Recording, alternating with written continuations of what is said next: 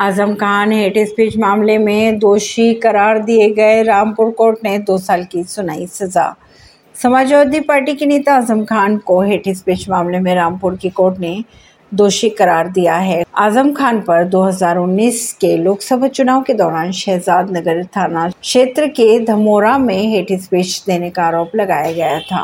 बात करें अगर दूसरे केसों की तो एक अन्य केस में भी पाए गए थे दोषी आज़म खान। बाद में हुए बरी। आज़म खान पहले भी हेट स्पीच के आरोपों का सामना कर चुके हैं। उन पर अप्रैल 2019 में मिलक कोतवाली क्षेत्र के खत नगरिया गाँव में जनसभा को संबोधित करते हुए पीएम मोदी और सीएम योगी आदित्यनाथ के अलावा रामपुर के तत्कालीन प्रशासनिक अधिकारियों के खिलाफ भड़काऊ भाषण देने के केस दर्ज किए गए थे। ऐसी ही खबरों को जानने के लिए जुड़े रहिए जनता सरिश्ता रिश्ता पॉडकास्ट से परवीन दिल्ली से।